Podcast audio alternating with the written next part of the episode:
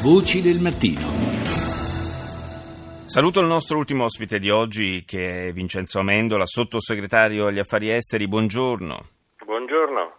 Lei è reduce da una missione in Libia, nel corso della quale ha incontrato anche il Premier, il capo del governo di eh, Unità Nazionale, Sarraj. E, e che prospettive vede per eh, gli sviluppi della situazione in, in, quel paese che per noi è strategicamente così importante?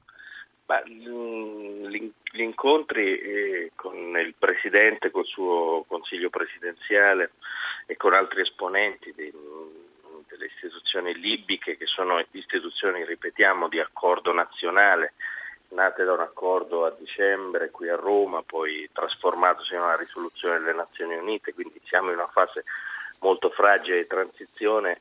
Ovviamente adesso al centro ha la liberazione di Sirte da queste cellule del terrorismo che si erano insediate lì, è una liberazione fondamentale perché il caos libico negli ultimi anni ha permesso a alcune organizzazioni che si rifanno al califfato di insediarsi in alcune zone della Libia. Allora la priorità innanzitutto è sicurezza.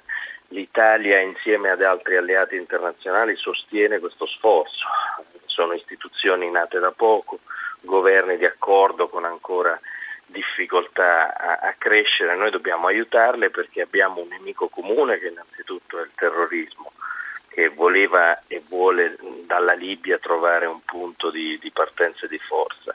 E allo stesso tempo sappiamo che bene che la stabilità della Libia ha un valore per tutta la regione, eh, il dossier immigrazione è quello che che tocca l'Europa di più, ma è quello che tocca anche i paesi confinanti alla Libia e anche difficoltà del, del, quadro regionale dei paesi confinanti è dovuto a un'instabilità che dura in quel paese da troppo tempo. Le autorità, le autorità tunisine hanno segnalato proprio nelle ultime ore il rientro in patria di centinaia di ex combattenti dello Stato islamico da, da vari fronti, ma anche dalla Libia. Può essere un segnale anche delle ulteriori eh, difficoltà che sta eh, trovando sul terreno? Meno questa organizzazione? La Tunisia è purtroppo un primato triste nel Maghreb, il paese che proporziona la popolazione a più alto numero di foreign fighters che sono andati a combattere non solo in Siria e in Iraq ma anche in Libia. A Sirte la presenza di tunisini è, è, è davvero ragguardevole.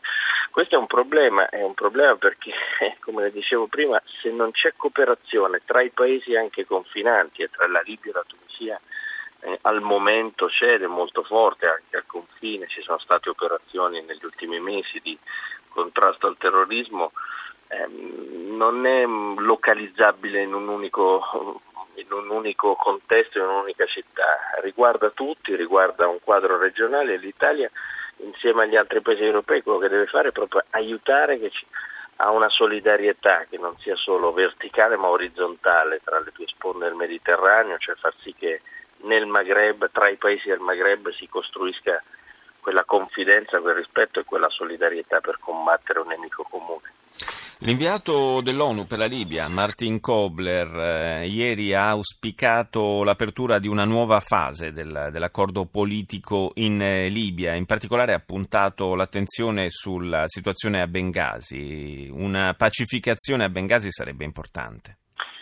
Guardi, noi è stata sempre la linea dell'Italia dall'inizio, appunto al 2015 il vertice di Roma, poi la risoluzione dell'ONU, fino all'ultimo vertice di Vienna con, eh, della comunità internazionale, dei paesi della regione, con tutti gli attori libici. Noi abbiamo sempre sostenuto che la stabilità di quel paese significava innanzitutto inclusione di tutti gli attori locali. È stato difficile, è ancora difficile perché ovviamente includere eh, differenze protagonisti di quella vicenda drammatica è molto complicato. Noi continuiamo ancora a sostenere questa tesi. Eh, purtroppo alcuni ancora non accettano l'esistenza di un percorso che sotto egide delle Nazioni Unite noi speriamo di fare di tutto perché entrino in questo accordo. Più la Libia è unita e inclusiva, eh, un paese composito un paese differenziato, più è unita, più inclusiva più il processo di pace è veloce.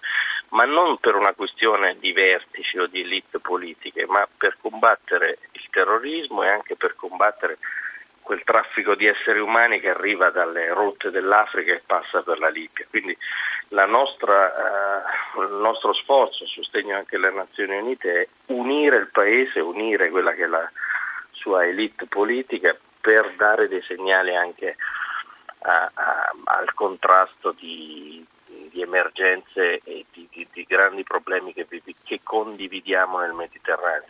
Grazie a Vincenzo Amendola, sottosegretario degli affari esteri, grazie di essere stato con noi. Vi ricordo in redazione ci sono Rita Pedizzi e Colomba San Palmieri con Maria Grazia Santo, Roberta Genuini e Claudio Urbani e con la collaborazione di Luca Fogagnolo, Francesca Leoni e Karima Mualla.